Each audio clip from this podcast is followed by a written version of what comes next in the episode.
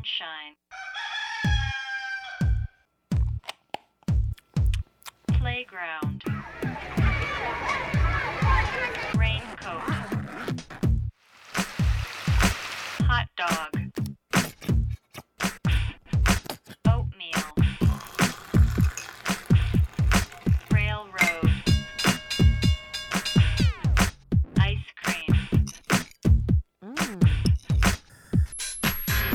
A B A B C A B C Darian 呃，欢迎大家收听 ABC Diary 初学者电台，这是一档由 ABC 艺术书展创办的播客节目。我们帮助大家从头开始做一件事儿，也鼓励大家从任何感兴趣的领域开始自己的学习和实践。我们是今天的主播，我是嘉欣，我是梦莎。嗯，欢迎今天连线的一位嘉宾，你来跟我们打个招呼吧。Hello，我是晚安编辑部的时间。还有另外一位嘉宾跟我们坐在一起，呃，我是晚安编辑部的东北。那就今天进入我们的话题。晚安编辑部是一个涂鸦团体，所以就是今天我们主要会聊一聊跟街头涂鸦、涂鸦文化相关的话题。哎，好遗憾，我们是一档音频节目，不能用视频展现现在的 这个录音现场。第一次，我们第一次嘉宾是躺着跟我们录的播客。呃，今天的另外一个嘉宾跟我们在现场的东北，他是因为去涂鸦负伤了，就我们。看到他现在的造型，才知道涂鸦是一个挺危险的事情。那就从你的这个是就是意外事件开始说吧，就是这个是一个什么样的场景把你折腾成这样的？选了一个什么地方去去画，然后摔了还是？哦，那地方是真的不错，我现在还在想那个位置，嗯，特别想要那个位置。当时是和一个朋友去旅游嘛，去到一个就算是旅游城市，然后人流量比较大。当时那地方有一个码头。然后第一天去就看到，它等于在码头对面有一个小废墟，就是它它在外面就多出来一块儿。然后我想的就是说能不能爬到那个眼儿上面去，然后等于贴着墙，能画一个特别大的，就等于所有去码头的人都能看到嘛，人流量特别大，而且还在于十字路口，不太爽。然后一直对那地方有执念，然后本来就是一直觉得不太可行，就是比较难爬，然后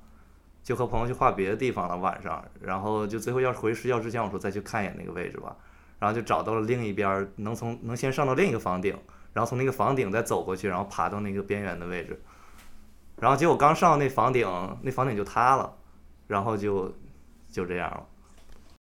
感觉你们有点像城市跑酷那种 飞檐走壁的感觉，是不是？嗯，有点相关。其实本身也是一个极限运动嘛，其实，对。一般是越是危险的地方，对你们的吸引力越大。也还有就是人流量比较多，是不是？人流量比较多，对，嗯、吸引力都挺大的。嗯。所以东北这次事故其实是蓄意的，要去一个旅游城市留下你的大作，不是蓄意但是不小心玩脱了。呃，可以这么说吧。嗯、所以你们经常就是出门也会带上家务事儿，就如果有比较合适的心仪的点位，就马上留下，就是比较。有备而来还是怎么样？如果是无备的话，就会觉得有点没有安全感。嗯。啊、嗯，习惯身上带点东西。嗯，就是有有充分的那个作案准备。啊。啊，其实其实反正你只要城市有五金店就可以了。对，其实我我我们的有时候画的风格，五金店里面那种国产的啊，或者是三河那种，就是比较大众的，都可以直接买来用。我们街上的东西倒是不用画的那么精细，它可能不像在美术馆啊，或者在那种我们要专业的涂鸦喷漆来做色彩鲜艳的作品，就到外面旅游只要找个五金店买个那种自喷漆就行了。还有一点就是，如果真的是一直在街上画的话，其实是挺浪费这些材料的，然后一年要用用用掉很多东西。你如果去画材店买的话，基本上是买不起的。所以说，如果说你选择用买这种形式去准备你的材料的话，基本上只有五金店是可以接受的，或者你就需要去用其他的不需要花钱的渠道去搞到这些东西。就是七仔有双十一吗？会搞搞批发什么的。东北可以说说自己的涂鸦吗？就是你的 tag 是 asko 是吗？asko。嗯，A S K。对，嗯，是因为我特别喜欢吃那个辣酱 Tabasco，所以我就是他爸 ASCO。有点冷。这个就要懂中文，又要懂英文，然后才能理解这个幽默。OK 谐 OK，谐音梗来的。就应该罚钱了。那那个呃，时间你自己的 tag 是什么？你的你的 writer name 是什么？就是最早我我也是从英文开始的，然后我最早写的是叫 Zeit，但它是一个德语，就是其实是想要混淆国外的这种警察，然后其实很多现在呃不就之前还是有一些澳洲人觉得说我是德国人，然后到后后来我做涂鸦做做做做了几年之后，我我觉得是哎我应该写写中文，因为用中文在做涂鸦的人还是比较少，你的中文签名是什么？中文的 tag 是什么？就是时间，因为 Zeit 其实就是时间的德语，所以包括我做贴纸啊，做什么我都会以时间来做一个这个主题。就是出现在任何嗯场景、语境都不太有关系。嗯，嗯，因为是个中性的词，客观的词，客观名词。还挺深沉的时间内。有一个问题说，就是你们各自涂鸦的爽点，就是自己的那种兴奋点是来自于哪里？其实刚刚多多少少也也有描述到了。其实就很简单啦，就就涂鸦就是拿起喷漆在街上画而已，没有没有过多的在想什么。开始选择涂鸦这样一种方式去表达，或者是在涂鸦之前是做什么的呢？就是从你们自己的经历来说吧。上学的时候就有受到这吸引，但你让我找原因怎么受到这吸引，其实我说不清楚。嗯嗯，感觉可能也是某种程度上涂鸦选择了我们。就最开始的时候，我真不记得我为什么喜欢它，然后但是很早就喜欢了，只不过最开始的很多年，我一直也是自己没有正确的引导自己什么的，然后一直做的东西都是垃圾。嗯对，然后直到后来我等于见的东西也多了一点，然后包括到北京，嗯然后什么才开始真正的理解涂鸦的这个感觉。然后现在来说，最吸引我的一点应该就是那个肾上腺素的感觉，而当时的那个感觉，其实过了那些感觉之后，其实就包括后来的，就是你去再去看的照片呀，包括你在看很多人在看到你作品时候的样子什么的，其实就都没有呃那么的敏感了。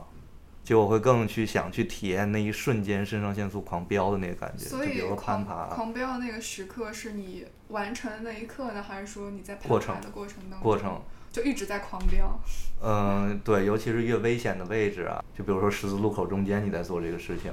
那那嗯你在就是喷的时候还得就注意周围的状况。哦，一定的，一定的。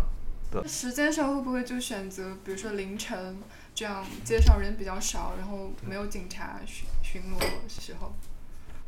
呃，肯定是选择更安全的时候，当然呃情况也不一样了。我之前是在我之前在纽约嘛，纽约就是基本上二十四小时你不可能没有警察的时候，嗯然后就永远都有警察，晚上话也有警察。然后但是反而是有些时候，因为白天纽约交通状况很严重，所以你去白天做一些很拥挤的一些位置的话，其实反而更安全。因为如果你比如说你有两三个，对吧？嗯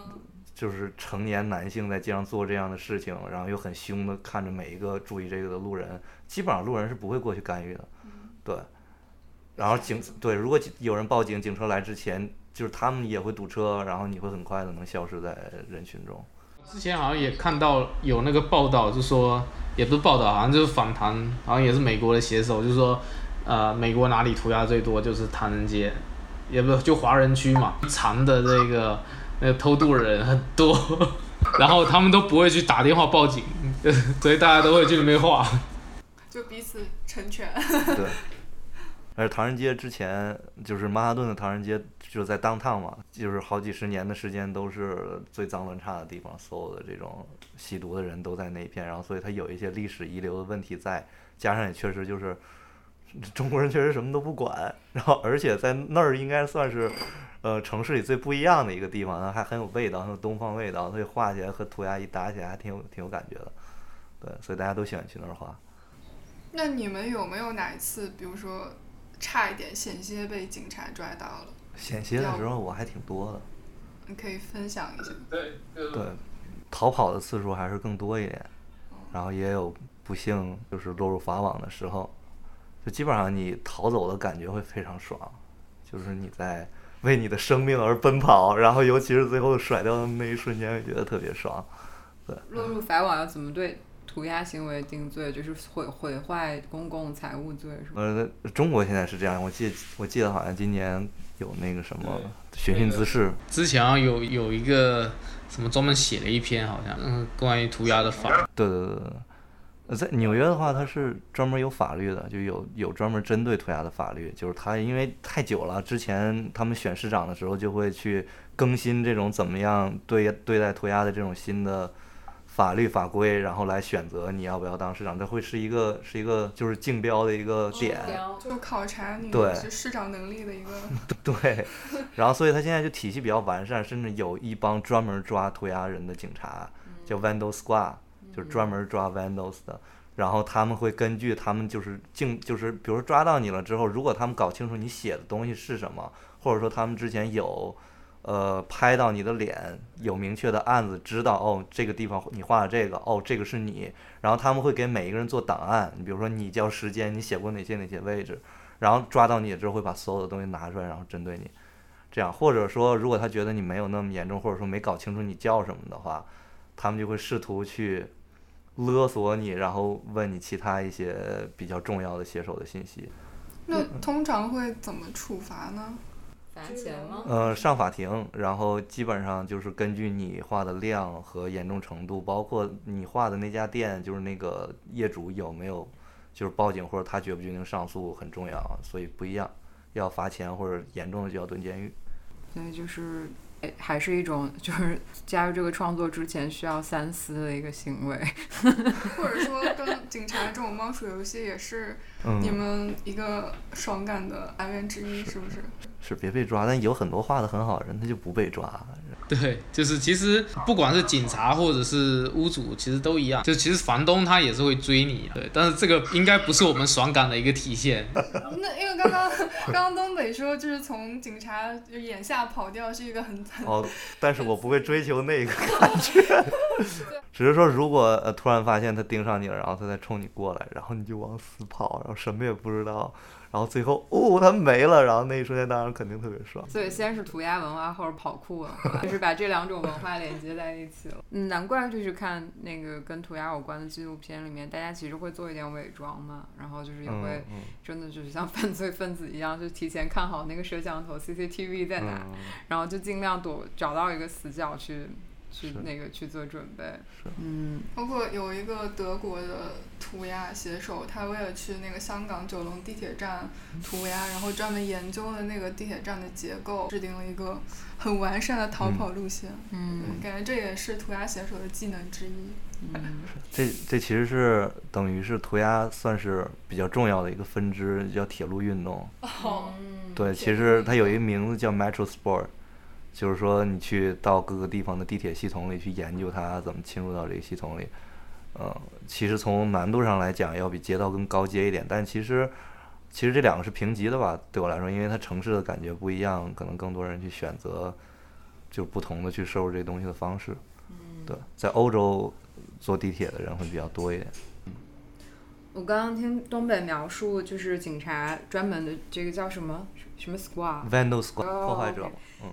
就是我刚刚听到这个觉得很有意思。如果他们帮所有的写手去去归档他们的作品，某种程度上，他们也是一个编辑部来 我。也想说，就形成你们个人的一个相当于 portfolio 这种的感觉。然后就是一下子侵入了另外一个系执法系统，然后但同时又又形成了一种很诡异的、很又很有趣的关系，共生关系对。对对。嗯，就很有意思，他们靠这个抓你而吃饭，然后他们每天的工作就是去研究你，研究这些写手之间的关系，尤其是画的很凶的那些人。有可能他们是涂鸦界的最大粉丝，就是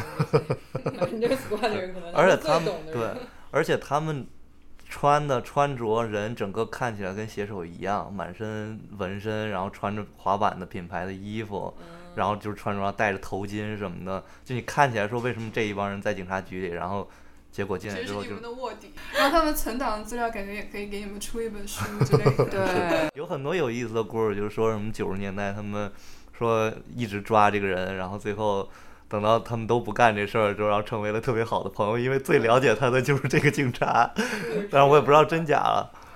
其实还有一个比较好奇的，就是就是你们涂鸦写手之间会有不同的团队嘛？可能有一个称号叫 crew，嗯就不同的 crew，然后你们不同的 crew 之间怎么一个相处模式呢？怎么识别或者是怎么形成这个 crew 呢？就其实 crew 这种东西是，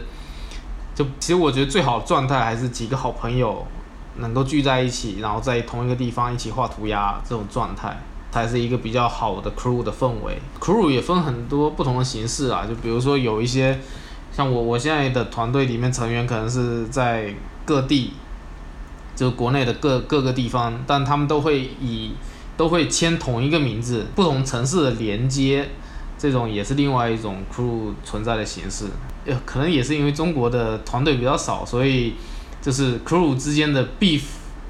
案件也比较少。相对于国外来讲，就是可能争夺在一个城市争夺墙面的这种几率比较少。对，之前看看那个呃纪录片的时候，里面也提到说，就如果呃不同的 crew 之间有 beef 的话，他们去就是表达这个过节的方式，就是去覆盖你的涂鸦嘛，对吧？嗯然后如果出现覆盖。对覆盖，然后如果出现那种比如说他用一个特别简单的那种线条去覆盖你一个非常复杂的。就是可能花了很长时间去喷绘的一面墙的话，会觉得受到了 侮辱还是什么，就是很很生气。就可能有一些年轻的人新手想要出名或者什么的，他会选择说，哎，用很简单的方式或不尊重你的方式去做。啊，也有可能就是你东西在其他地方盖到了他的东西，然后他会反过来去反噬你的这些其他作品。所以在涂鸦圈会有什么 manner 或者是基本的行规或者礼仪什么的吗？默认的大家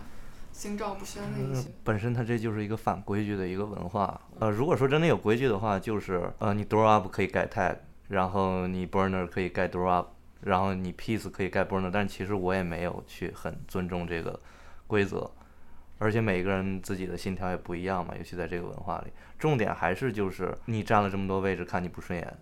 然后他想他觉得你得到，就是因为如果同样一个位置只有这个位置特别好，如果你没去画，他画了，那这个名气就是他得到。然后你得不到，所以如果你你很不愿意的话，你就可以去盖他，然后两个人互相盖，其实是一个很有意思的事儿。我觉得真正喜欢画街的人一定会喜欢 beef 的，但是真正的 beef 就是真正意义上的 beef，对我来说挺少的。你一个有意思的 beef 需要说你去街上去找这个人，就是说你需要到街上哦，他盖了我这个东西，那我要把他所有的地方都找到，然后而且这个人最好是真的是有很多。你就会激发你很大的动力去画更多，而且我就要去找他，然后让因为所有人都能看得到，然后说这个人把这个人直接盖到消失了，就因为历史上有一些比较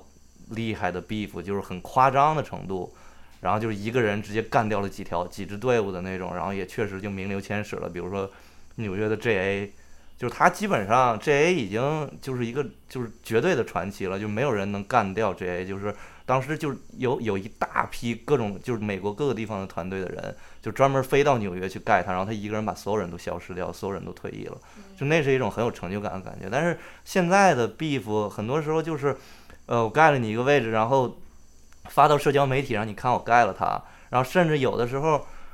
就是 beef 这个东西、呃怎么说？它它是它有点类似于抢走了你的东西。就比如说，这是我我的衣服，这是我的手机，你把它抢走了，不行，我要夺回来，我抢回来，我还要抢你一件衣服。然后就这种感觉特别好玩儿。但是你如果真的就是，就说脏一点儿，然后你在你在上厕所，然后他钻到你厕所下面把你的屎偷走了，你也一定要把他屎抢回来吗？就是现在很多 beef 已经变成这个样子了，就很没有意思。对。重要的还是大家真的有那个抗争性在，就是我盖今天我又盖了你好多位置，然后明天你又盖了我好多位置，然后大家互相激对方的火，然后让对方生气的感觉，会很有意思。不知道为什么听上去这个江湖有点几分侠义在，就是就是我一定程度上我敬你是一个对手，我才去这样跟你过招的。就是就像你说的，如果你真的是屎，我其实也不会在乎你，就是不对不不屑一顾嘛。因为就出现过就呃，比如说一个你从来没见过的人，而且写着一手非常烂的字，然后盖了你一个位置，然后你你你你唯一能做的对，就是把这个位置盖回来，因为你也找不到他其他的东西了，嗯，就是你不会把这个东西当成一个不 beef，形成对抗。对，你就觉得这个呃傻逼小孩儿那种感觉，对。In the the 1970s, New York graffiti, rapping, and breaking became the prime expressions of a new young people subculture called hip hop. Graffiti is the written word. There's the spoken word of rap music. And then there's the acrobatic body language of dances like breaking. 我们对于涂鸦其实也都是门外汉，然后前期在呃做资料调查的时候，就是大家都会提到说，涂鸦其实是作为街头文化或者是嘻哈文化四元素之一来就是这么称呼的。但是当时我们在群里就和呃时间和东北讨论的时候，他们就给出了一个就是相反的观点吧，就是说其实涂鸦并不属于 hip hop 文化之一。然后我想说，其实时间可以就这个展开来讲一讲。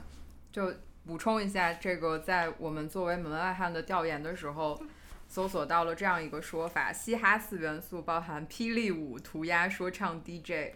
（括号前面两个较早出现）我觉得这个太扯淡了，感觉是在知乎上面看到的。我们来正本清源一下，就是关于涂鸦这种作为街头文化或者是呃一种重要的亚文化，它的来由到底是怎么回事？接下来时间将用一本书跟我们去介绍一下。对，其实也是大家对涂鸦的一个常见的误解吧。嗯，对，因为其实像那个涂鸦在六呃五六十年代，其实在美国就已经开始了，然后世界的同个时间也有很多不同的，就澳洲啊，包括欧洲也有开始。你看像这本，不知道你们看得到吗？这本是我以前在澳洲淘的，一本叫《Australia Graffiti》，但其实这本书你打开看，它全部是街头的标语，就是它是有一些包括有一些反战的标语，因为那个时候在二战嘛，这都是一些老照片。这个可能是涂鸦的雏形，包括像在美国五六十年代的时候，像这个这个人物也挺出名的，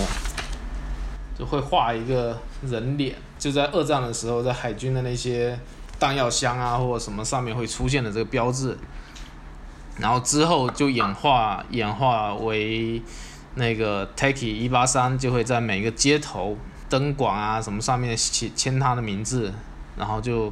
有 tag 这种形式出现。对，所以这也是呃为什么涂鸦叫写手而不叫画手，就是可能一开始大家都是。呃，在街头签上自己的名字，然后加上当地这个街区的编号，这样一种方式来留下自己的一些记号，是不是？对，其实比较画字体这些人会比较反对大家叫他 artist，他们还是会叫自己叫 writer，叫写手，因为他们觉得写字才是真正的涂鸦艺术。在初期形成的时候，大家都是以写字为主，就大家看你，这也关系到涂鸦的一个最原始的一个精神啊，因为它是反商业的，它就要去除这种商业的存在。就像我们在这个城市里面，我们会看到就是商业广告嘛，你会看到火车上有商业广告，你会看到在高楼大厦的顶上会有巨大幅的商业广告，还有以前包括高架边上那种高立柱。就都是商业广告。你看，像东北去爬的那个位置，说很好，他就是为了把那个啊、这种反商业价值体现在这个街头上面，所以他们就会把自己的名字不断的啊、一而再再而三的写在这种街头的墙面上。时间描述的这个其实还挺，呃，refresh 我们对涂鸦的理解的，就是呃之前可能你去想到，就无论是因为他们的涂鸦艺术而被我们注意到的那些知名的名字，比方呃巴斯奎特啊，呃那个对对对 Banksy 或者是那个呃基斯哈林，就是这些人其实他们的创作还是图像为主的，嗯，就是想到说涂鸦艺术的话，你会去呃先把他们的名字跟他们的作品连在一起，呃，但是在街头确实是像，就如刚刚时间所讲，就很多人其实是留下他们的签名，然后因为经常是花体字，其实你也不太能读出来它具体的信息，但更多的是好像是在说留下自己的名字的这种感觉。对，其实像包括像巴斯奎特嘛，他最早街头就涂鸦肯定是对他有一定影响的，因为啊、因为他最早的 tag 叫做 same old 嘛，the same old shit，所以他也是把这个作为一种工具在在不断的重复，就可能那个那个年代吧，大家玩的都比较野。那所以这个签字里的名字和到后面发展成一种呃图像的喷绘，是不是其实就是涂鸦的不同的阶段呢？还是说都是同不同的流派呢？对对对，或者说他们之间存不存在什么鄙视链之类的？鄙视链这个就看个人了，你可以理解成不同的流派，其实就是大家完全在做不一样的事情。但是如果你不懂的话，你看起来好像比较类似而已。呃，刚刚说签字是叫 tag，那如果是涂鸦一些有就是具体的具象的形，或者是比较像绘画式的，那这种叫什么呢？你说的那个 tag 这些，其实叫做一种形式啊，比较基础的涂鸦的形式就是 tag，然后 throw up，然后 piece mural，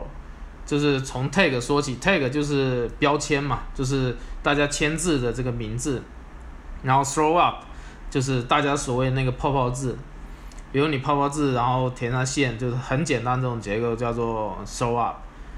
然后 piece 的话就是就是你可能这幅字，然后有有一些结构啊，这些连接什么的，就变得比较丰满，然后有背景做起来叫 piece，然后 mural 就是你很完整，你包括字体、人物、背景，你都做的很完整的一面墙，叫做 mural 这样子，然后风格风格更多，之前还有一部片叫《Style War》，呃，也可以去搜看看。然后风格其实还是有，比如说 Old School 啊、New School，然后还有像现在很多做 Anti Style 啊，还有 Funky Style，就都是从不同的阶段演变出来的风格。Old School 可能是，呃，就美国早期的时候，它的那些字体，因为刚刚发展的时候，它那个字体的变化不会很丰富。所以你就会看到它的字体是很直的，横平竖直，然后会做一些连接穿插，比如说 A 的这一笔会穿到 B 的这一笔，但是局限在这里面就是他们穿插会比较少，但是呃中间出现了一个叫 Dare 的人，一个欧洲的，他就是介于 Old School 跟 New School 之间，他的风格会把这些穿插连接做得更丰富，然后字体的这个呃我们叫 flow 就是它的字形。会做得更复杂，然后呃也会做更多效果，然后演变过来就变成 New School。所以其实很多风格之间是有穿插、有连接的。对这些名词，比方 Old School、New School，嗯，刚刚你还说到像什么字形是比较对，或者 flow，或者是像什么比较 funky 什么，就这种好像是跟其他的呃。就是文化形态是在借用同一套词汇，那它的风格其实也是有金丝嘛。就比方说音乐，我们也会说音乐是对 funky music，嗯，或者是说一些纹身，那他也会说就是这个纹身的风格是比较偏那个 old school 或者是 new school 的，就是这种风格是比较有有一些近似性吗？或者是有一些同一性吗？肯定是会有的，就比如说有一些人受某一些文化影响比较深的话，他做出来的东西就会有那个另外一个文化里的这种特点。就比如说 hardcore，那 hardcore 这词在涂鸦里不仅局限于就是说你听的音乐 hardcore，不过你确实你会发现听 hardcore 的人做的东西就非常 hardcore。所以这个 hardcore 在涂鸦里面是怎么体现？就比较暴力，就是你什么都不管，就是甚至比如说警车就停在旁边，你就直接过去干，干完就跑，这种事情就很 hardcore。啊，所以是他的一种行为方式，而不是说他对作品的这个。而且本身这些词，就比如说你刚才说 funky、hardcore 这些词，它确实也是另外一种音乐文化的形式，但它其实本身在英文里也有它自己的意思。就在它这些文化出现之前，它本身也有自己的意思。我还想知道一下，就是在。国内的情况，嗯，刚刚时间说他其实你的你的接触涂鸦是因为在澳洲的时候，对吧？然后那你回到国内的话，你在接触国内的涂鸦圈，或者是你开始有这个晚安这个小组的形成，嗯，就这个过程是怎么样呢？包括你自己有没有去呃研究，或者是去去了解，就是中国的这个涂鸦文化的所谓的源头吧？呃，我其实最早的时候有有跟包括香港的朋友有聊过，他们其实其实中国的涂鸦可能比较早期是从广东那边进来的，对，因为它跟香港连接比较近嘛，所以可能是从广东那边进来的，然后可能包括当时北京上海这些大城市，它有一些外来的外来的这些朋友，然后接触到这种涂鸦，然后再慢慢发展，慢慢呃接触。但总体来讲，还是涂鸦还是一个比较小众的事情，做的人群确实很少。你可能一个城市都不超过，呃，就一直活跃的话，可能不超过十来个人。就我们经常看到这这个地区有有新人起来，不断的有新人起来，但是可能玩了几年，三四年之后就消失了。就不管是是一读大学啊，还是考试啊，还是还出社会什么各种原因，就还是有很多这种存在。就在中国有个现象，就是你发现做涂鸦的人基本都是设计师，基本都是就很多是从美院出身的，要不然就是学画画的，要不然就是呃读设计出来的。但是你比如说在国外，他很多其实画涂鸦的人，他其实是没有接触过美术教育的，他其实就是素人。但是他是因为他在街区里面看了太多这种东西，他有感兴趣就来接触。我觉得这样子。存在的文化，它才会生生不息，一直不断的接力下去。那所以我也很好奇，就是为什么中国的呃那些设计师或者是美院出身的学生，他们会想要去涂鸦呢？对我来说，好像缺少一种原始的冲动，相对于那些在街区长大的。对。但是中国也没有这种街区，实话来说，就是如果我我稍微回想了一下那种场景，在街头留下宣言。已经在就是我们比较近的当代是不太有这种机会和场景让你去去这样来表达的，我觉得是一个比较真空的状态吧。那其实我觉得也不绝对，就是说美国街区确实能孕育这样的文化，然后就比如说你在其他的国家也有一些发展很好的地方，就是它的对，就比如说现在台北的气氛基本上应该说是亚洲最好的，就是没有质疑，就是比日本还要好。然后它不存在说美国那样的暴力的街区。其实如果说你拿台北来举例子的话，其实最大的差别就是文化。但如果说城市来说，台北那样的城市，然后你比如说中国有很多，比如说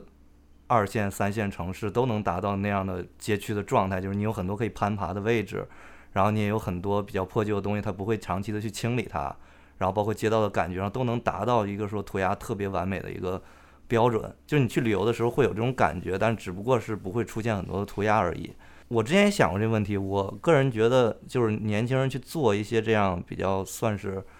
呃另类的东文化的时候，叛逆的东西的时候，其实是在找自己的一种身份认同感。但是你在做一些其他的文化，比如说音乐什么的，他们有机会让你去走到一些台面，或者说让你去宣传一些就是关于自己个性的东西。但是涂鸦。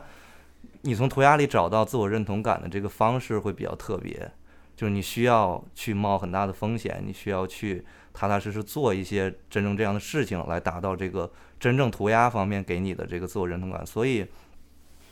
很多人就会另辟蹊径了，就比如说这样好看就这样做了，然后是不是这样我可以更快的去炫耀我可以做这样的事情？这就是这类的事情。嗯，所以就是。选择用涂鸦这种方式去做创作，更多的像你说，得到一种身份认同或者是一种识别。那除此之外，就是说涂鸦是有可能职业化吗？就是像其他的文化形式，它可能会越来越专业化，然后形甚至是形成形成系统、形成市场。那就是在涂鸦这种文化形式里面会有吗？也还是有啦，也还是有一些呃。就是目前在中国，可能慢慢的有不，比如像包括什么画图男啊这种，他们就变成职业的图呃艺术家嘛。然后包括像在国外，之前有有一些，比如说美国的 MSK 的 Revoke 啊什么的，后期转型也会转型成艺术家的的形式，就成为职业的涂鸦人这样子。也这个词可能也不太准确吧，可能就是。把涂鸦作为一种工具、一种手段在创作这样子，或者说在谋生，就通过涂鸦可以来养活自己，这么一种。对，就是你通过涂鸦中你得到的一些对艺术领域的自己的理解啊，你的风格，包括你所积累的一些粉丝啊也好、影响力什么的，然后你再把它用到赚钱这种东西上。因为很多做涂鸦的人，说实在话，尤其在国外的那种环境。很多人是就是从很从从很底层的环境生长起来，他没有什么别的能力，他只会做这一件事儿，他就只能到头之后把这些东西利用起来，然后去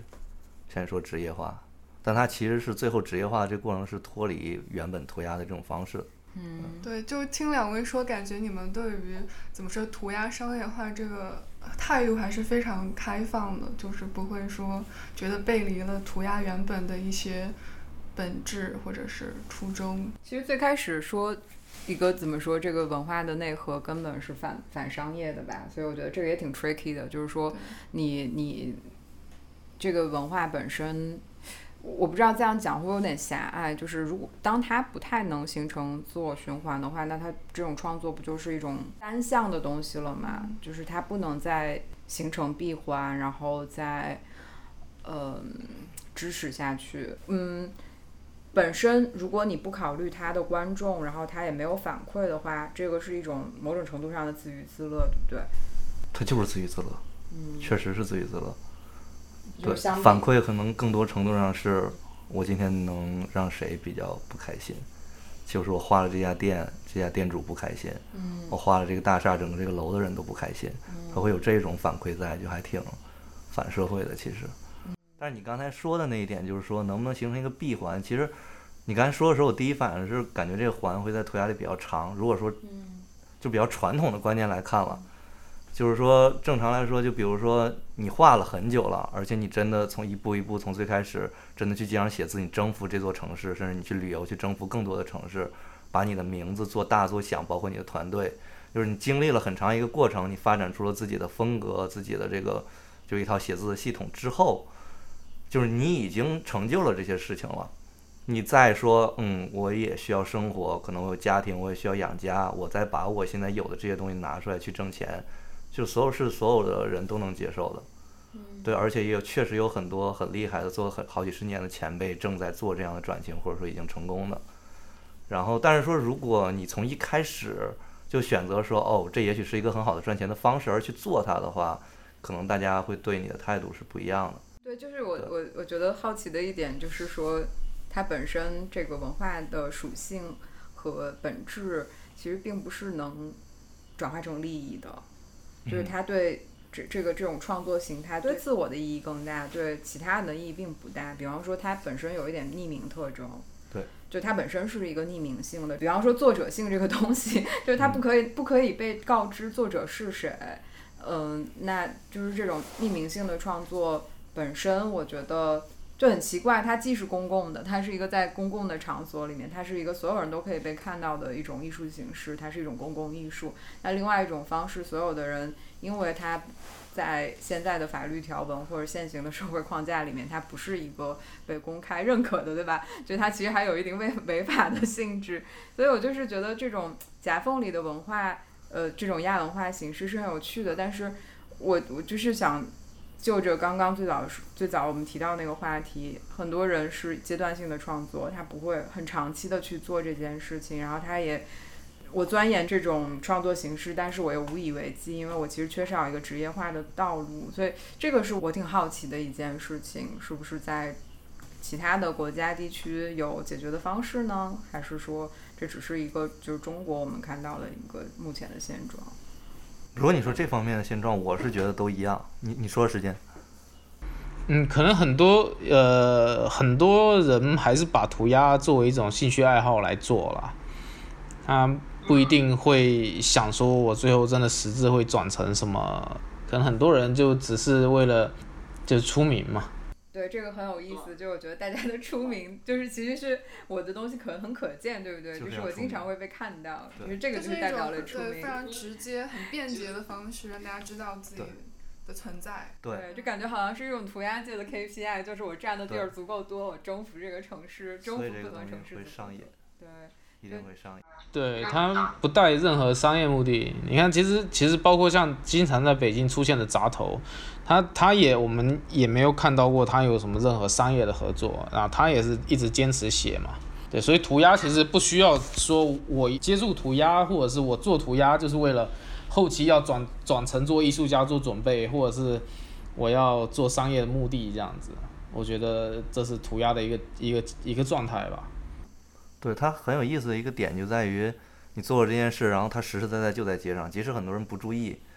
然后但是它就在那儿。你去看的时候，很多人从他前面路过，然后很多注意到的人也会在想，哎，这个人是怎么上去的？他怎么做的？什么时候做的？而重点是不知道是谁，然后你会在旁边觉得，哎，你们不知道这这个其实是我。嗯，他这种感觉还挺，反正起码挺吸引我的。嗯，对，然后包括你看，比如说，哎，我到外地旅游，突然看到这个地方有一个朋友的 tag，而且哎，我们在同一个时间不呃不不同的时间站在了同一个地点，也是挺有趣的。对，有时候就是这种很开心的事情，没有必要给他想的太复杂。有一次我去那个，我赶了一个最淡的淡季的最冷的时候，然后，然后还挑了一个最烂的天气去张家界的一个冷门路线的山顶，所以整个那一条路一天晚上只有我一个人一整一整天，然后就挺孤独的。然后其实到上面之后会有点害怕，尤其天快黑了，然后有一些动物在乱叫。然后结果到顶上之后遇到了 GS 的贴纸，然后当时就感觉特别温暖，说哎还有人陪我来了之后，立马心态就不一样了。感觉时空连接起来了。对吧对，嗯，对我还能挺能感觉到这种社群共同感。对，不过你刚刚的描述确实就是回想一下，就是在看到涂鸦，然后尤其是注意到同一个签名的时候，就是一个城市当中普通人你在差别的状态下看到同一个签名，就是你不得不会注意到他的。就这可能就是你们说你们你刚刚描述的那种想要出名的那种方式，嗯就他就是以这种方式被动的进入其他人的视野里了。 It was a matter of getting a tag on each line and each division. You know, you go. It's called going all city. People see your tags in Queens, uptown, downtown, all over.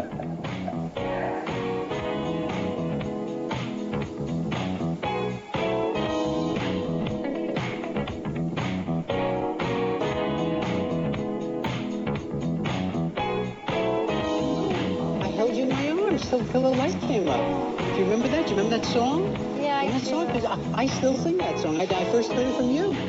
That was the first time. Remember? I'm through with love. I'll never fall again. 最开始在今年的书展的时候，我们想说定下这个主题，就是我们今年的主题叫“共同的街道”。就比较早，我们在讨论策展想法的时候，就想到了涂鸦，因为就是涂鸦也是非常重要的，就是城市记忆的一部分。它比较天然的会跟城市的话题去关联在一起。嗯，所以我挺好奇，就是它是否需要某一种特定的城市底色或者是土壤，它才会比较激发大家去做创作。那通常可能我们去想到跟涂鸦有关的城市，好像比方说它有一些工业遗存啊，然后它有一些移民的背景啊，然后它有非常丰富的多元文化，就是在这样的一个土壤里面、语境里面比较容易产生涂鸦。就是我也挺好奇的，就是这种城市跟涂鸦文化的关系，或者说特定的城市会有特定的涂鸦文化吗？或者是特定的城市会有特定的符号性的东西，或者是那种呃风格性的东西产生吗？就它们之间的关联是什么？一定会有的。嗯就是你肯，就是涂鸦是基于城市的一个产物。就是你刚才说那一点工业化，我觉得非常赞同。就是我觉得涂鸦就必须要在一个就是有工业遗存的地方才会有涂鸦。就是有的人会到，比如说什么海边儿的岩石上涂鸦，我觉得没有任何的意义，因为人已经很完美了，你不需要涂鸦这种东西存在。然后如果是在一个城市里面，就一定要有涂鸦，而且确实是因为城市不一样，导致涂鸦的感觉不一样。就比如说在纽约，大家就都会攀爬一些这种，比如说店铺上面的位置啊，包括卷帘门的位置啊，就是去，因为基本每个位置都可以画在纽约，而且所有的地方都是私人的地方。然后，呃呃，北京我也不说，或者说比如说像里约热内卢，攀爬的地方就是更多，而且它会更危险一点，而且就是。呃，我很难去描述，它会需要垂直的让你往上爬到几层楼的高度，所以它那边就诞生出来了一种，就是他们那边的 hand style 的一种写法，就是写很大很长的字，因为特别适合攀爬的时候写。然后就比如说像欧洲的话，就需要呃更多的去坐地铁，因为城市里面很多，比如说很多地方都是一些历史性建筑，就你在上面涂鸦，其实你自己心理上都会有一种很难受的感觉。它它更适合这种，比如说破旧的街道啊，或者说高低不平的这种店铺啊，这种感觉，卷帘门的这种感觉。所以他们城市里很多不会给他们留很多的空间，让他们真的去占领街道。所以他们转战就是地铁嘛，而且地铁确实是一个更工业化的东西。那时间呢？你自己怎么看？就是这种城市文化跟涂鸦文化产生的必然联系？每个城市都会产生自己的跟涂鸦的关联啊。其实包括我我在北京那几年，其实我就发现北京其实有一个蛮特别的一个地方，就是僵尸车。就你会发现北京街上停了很多僵尸车，但它好像三四年都不会移动。那我我们涂鸦就可以画在僵尸车上，因为僵尸车它一直停在那没人管，然后我们的目的就让人家看到嘛。那其实一直摆呢，让大家看到它就是一个就是一个固定的掌柜。然后我就发现中国还有另外一个城市，就重庆，一个蛮有意思的一个点，就你你去看重庆很多写办证小广告的，他会因为商城的原因，然后包括那个可能当地人的性格的原因，他有一些小广告办证会爬到空调机上去写成那种斜的，他们反而更像写手。对，然后呃，然后比如说像你去上海，就在上海，你去看他那那些写办证字的，你就发现上海写办证字的写的很秀气、很规整，都小小字小小字的，一格一格一格。然后你在北京，你你再去注意北京的办证，你就会发现北京的办证哇，等于是一个大融合，写草书的、写楷书的、写什么的都有。这是这也是一个蛮有趣的一个现象，所以每个不同城市的，包括它的底蕴啊，都会影响涂鸦，会影响在这个城市的创作的人的心态。突然想到，办证这是我们最最常见的一种 tag，你们会去盖那个吗？你们会去，就是跟这种突然混入同一个地段，就是同一个墙面，比方办证也会贴在那个卷帘门上，然后办证也会，嗯，乱涂乱画，就是你们会玩味跟这种不速之客之间的游戏吗？不会特意去盖它，不会特意去盖它，也不会特意去留它。对，就如果说这个位置我想要，我就会盖掉。而且而且说真的，办证画的比我们都多。是是，对，就是 这可能是一种最有代表性的 tag，中国特中国 tag。有的写的真的不错。嗯，我想到嗯。那个上海的 Type 就是一个字体研究的工作室嘛，他们出去年出的一本书，就是在呃应该是深圳吧，就是那种城中村，他们嗯。去拍卷帘门上的字，嗯。然后就什么不许停车，啊，嗯，就是很多各种各样的草书啊，规规矩矩的呀，写的大的写的小的呀，就是嗯。这种呃民间 tag，、嗯。然后就是他们做了一本书，也挺有意思的。嗯。嗯。其实民间字体还是还是挺好玩的。烟囱其实画过一个小的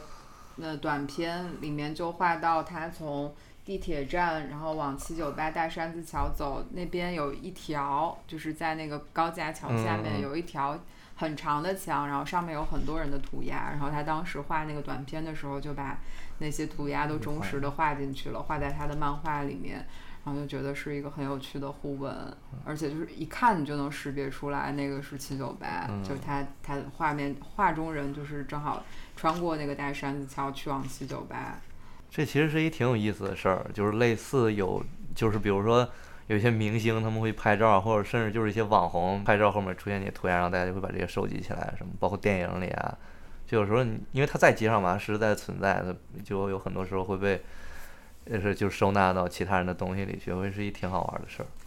这么一想，我能理解为什么大家那么喜欢涂鸦，然后它的满足感和成就感来自于什么了？它就变成了一段公共记忆嘛。然后，嗯呃，即便可能会被抹掉，但是它好像是城市身上的纹身，嗯然后就是以这样的方式嗯就停留在大家的记忆当中，或者一个时间段的记忆当中了。嗯，就其实现在像像七九八这样的工业园区，就是它其实是在把涂鸦当成一种装饰，只是借用涂鸦这个形式了。比方说，我把一面工工老工厂的墙，你帮我涂一下，然后其实这个好像就不能称之为是涂鸦文化了吧？我觉得或者是涂鸦的艺术，我觉得肯定不是。那这种你们去会去盖它吗？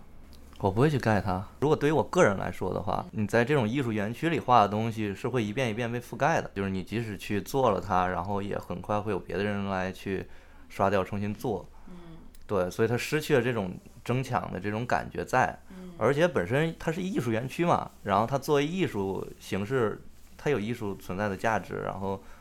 就只不过它和涂鸦是分开的。就是就是合法跟非法的关系嘛。你们觉得那种是合法合法就是合涂鸦？确实是合法对，就是其实有一个名词叫壁画，就是它是不是某一种合法的涂鸦？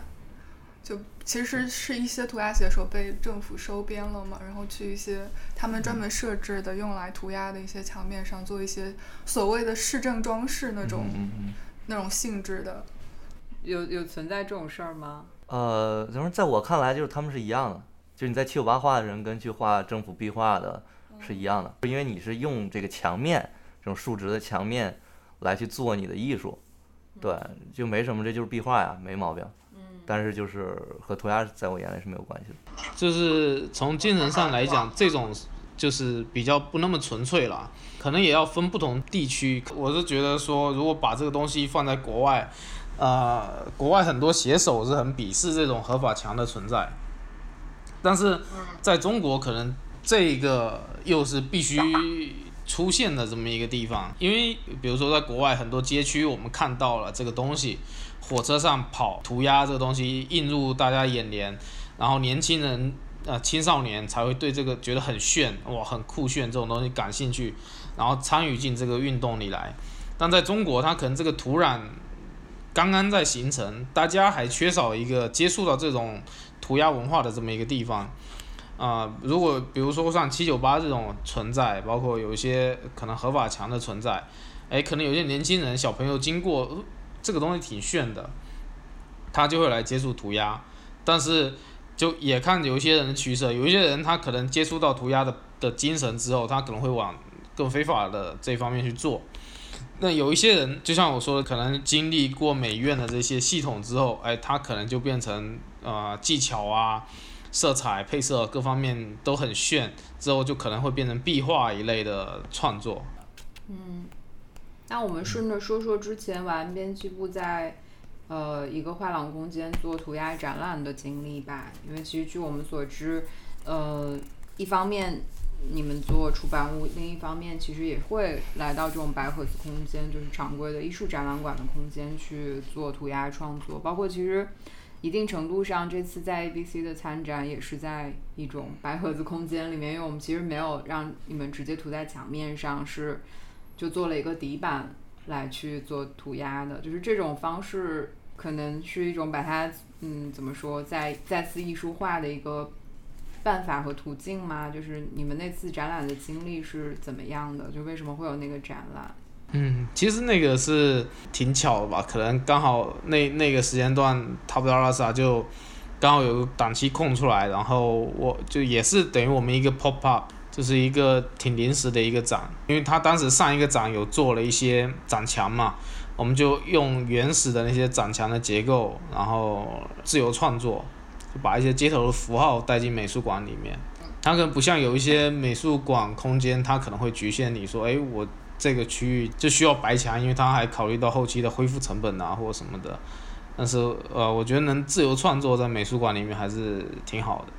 第一期或者一些方式等于 Tabula Rasa 赞助嘛，啊、等于在那边成书的，当时也也推广了一下。而且在国内对涂鸦的这个展览还是比较少的。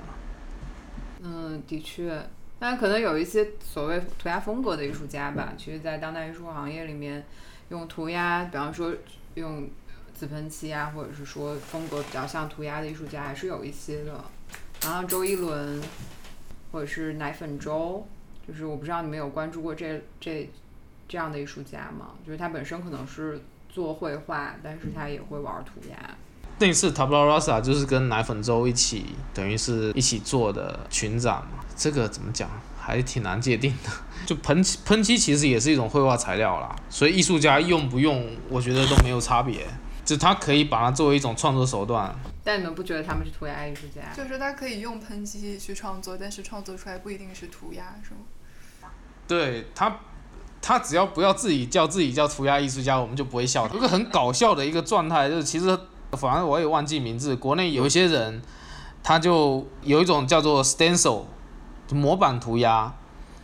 那其实这种东西是就是像 Banksy 这种嘛，它其实应该存在街头，应该是一种搞笑、一种戏谑。但有可能有一些艺术家就借着这个手段做模板，然后做成架上的作品，然后在画廊系统里走，他也没有在街上出现过。这个，然后会他们有时候自己也会叫自己，嗯，反正也是街头艺术家吧，还是什么的。这个有这个有一个术语的名词叫 stencil 是吗？刚刚说 stencil，嗯，对模板涂鸦嘛。但是比如说我们之前的朋友啊，说啊，嗯他们也都做 stencil，说，然后 Rob，他们都做 stencil，他们的作品会在街上出现。那他们用这种手段去画廊空间再创作，那我觉得是合理合合适的。就是有一些人他可能没有街头经验，他就他也在画，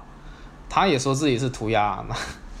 这种我们就会觉得很搞笑。所以那就是刚刚一直在提到，就是你们有没有还算比较认可的、公认的国内做涂鸦写手的前辈？肯定有啊。嗯，可以举几个？可以举几个例子吗？然后或者是你你们是怎么认可他的？怎么评价他们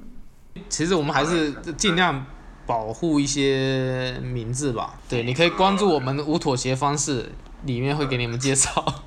嗯，对，圈内秘辛，如果想要了解，就要看一下《无妥协方式》年刊杂志。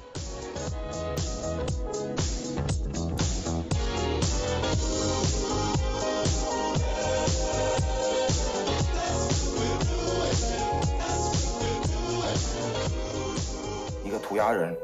如果没有了喷漆，他还能不能涂鸦？我其实还想问一下，就是之前看到有别的那个媒体报道一个涂鸦的 crew 叫 MTS，你们知道吗？嗯，是南宁的，然后他们其实其实是嗯扔掉了喷漆罐，然后用一些比较 比较另类的方式，比如说用缝纫机进行一些织物涂鸦啊之类的。然后你们是怎么看待这种涂鸦工具的迭代的呢？还是说还是嗯比较原教旨的坚持要使用喷漆罐才是一种比较正宗的涂鸦？哦，这个不会，我从来没有这么想过。嗯对，但是 MTS 这事儿，时间你来说吧。就会觉得是邪教吗？涂鸦或者他们？会在那个保鲜膜上来进行涂鸦，然后不是在墙面上。呃，NTS 都是都是朋友了，而且他们也是算国内做比较早的一批涂鸦人，他们其实本身自己的风格也很明显，就是他们里面团团员的几个人的风格也很明显，他们就是很精细的那种 mural 的那种组合。然后呃，上次的那个那个宣传片，比如说在保鲜膜啊什么这些上做创作，也是一种涂鸦人的一种生活状态吧。就有时候我有一些活动，我们去野外也会自己缠一个保鲜膜，然后在里面画。就因为野外没有墙面嘛，那你怎么自己创造墙面？就是拿保鲜膜在树上缠绕，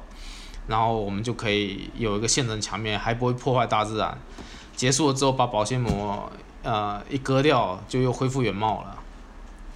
对，然后他们其实做裁缝这个事情都是他们的兴趣啦，就是跟涂鸦一样，涂鸦也是一种兴趣，然后做裁缝也是一种兴趣。很多涂鸦人后来也去做纹身师，就也也是同样的道理吧。那你们有想过在涂鸦的工具上有所创新，或者是采取一些比较特别的方式吗？有，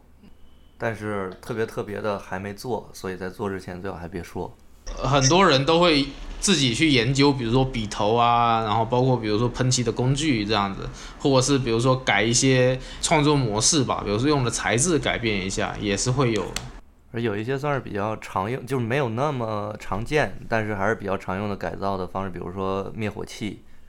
对，然后你填满灭火器，你用灭火器去喷的话，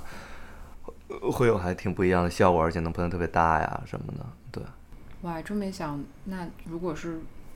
灭火器笔触那么大的话，感觉要有一个距离才对可以，感觉借助脚手架什么的跟脚手架倒是不用，就是你去，基本上你一个人可以覆盖满两三层楼高的一个整个墙面，从头到尾，而你一定会很脏。嗯。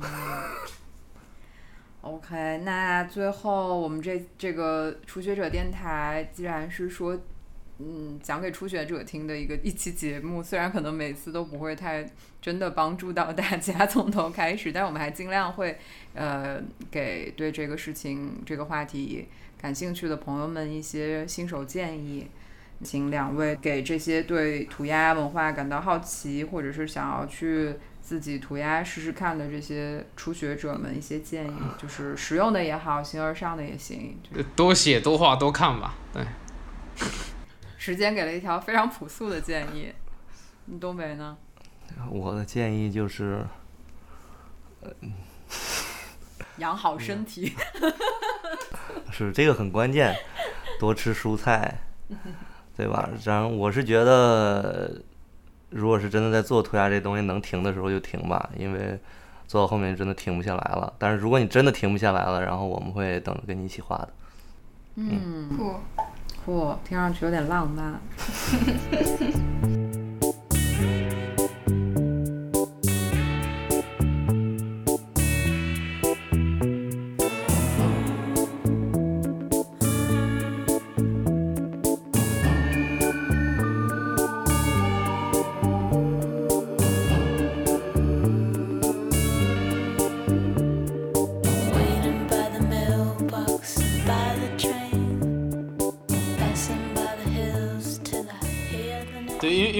因为我们无妥协选择的还是比较地下的，我们比较不会选择特商业化的那种作品，想说把中国的涂鸦艺术家跟国外的涂鸦艺术家，呃，来做一个结合。对，我们基本现在是每一期有两位携手，比如说我们这一期做的就是东北跟猫王，然后中间还插了一段他们两个人一起旅游的一段小插曲。就我从第一期开始就想问你们，为什么是这样的一个开本？其实这个是一个挺费纸的一个非常规的开本，就是特别细长。如果完全展开的话，是一本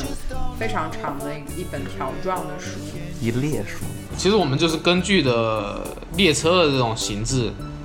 来设计的我们的这本书的长度。比如说像我们里面的很多涂鸦照片，它是在列车上的，就等于长条这么这么展示的效果是最好。但是我们也看了很多涂鸦杂志，有一些涂鸦杂志，比如说做 A4 大小，或者是比 A4 大一点，但是它用横排版或者竖排版，有很多还是会把照片的一些边边角角啊给它切掉，或者是说，比如说它的这个字体呈现会变得很小。呃，我们就想要突出这种字体在不同基底上的表现，长轴的形式是是最合适的。那东北野说说吧，你的《长的写字人》这本书，啊，行啊。它那个原版其实是党的写字人，对，对，然后长等于加了一个数，就是和谐版。然后是因为我在纽约的时候会在那个字里面加一个党的标志，就这是一个偶然了，我就没有任何的目的其实。然后当然就是当时在那边写的时候，就是我也没想到，就是写完这个之后会明显受到了更多的关注。对，就是会比正常你去，呃，就是去占领这些位置得到更多的关注。相比来说，就是当然有有有骂的，然后也有觉得还挺好玩的。但其实我没有任何目的，你觉得好就好，觉得坏就坏。最开始发现了一个可以在这地方写一个菱形，然后后来觉得在中间放点什么，然后突然觉得放这正合适。对，没有任何特别的目的。当然就是有一部分是觉得，嗯，我确实是从这儿来的。然后后来就是莫名其妙的遇到了很印的时候，会发现遇到了一些阻力什么的，包括快递什么的，会说哎行不行这种东西什么的。然后后来我才出了一本这个，而且确实发现需要这个，因为很多时候你去摆摊儿啊，不管去什么情况，人会说你这个最好不要摆着来。然后反正这一本就是我在纽约的涂鸦了，然后就是其实就是一个记录。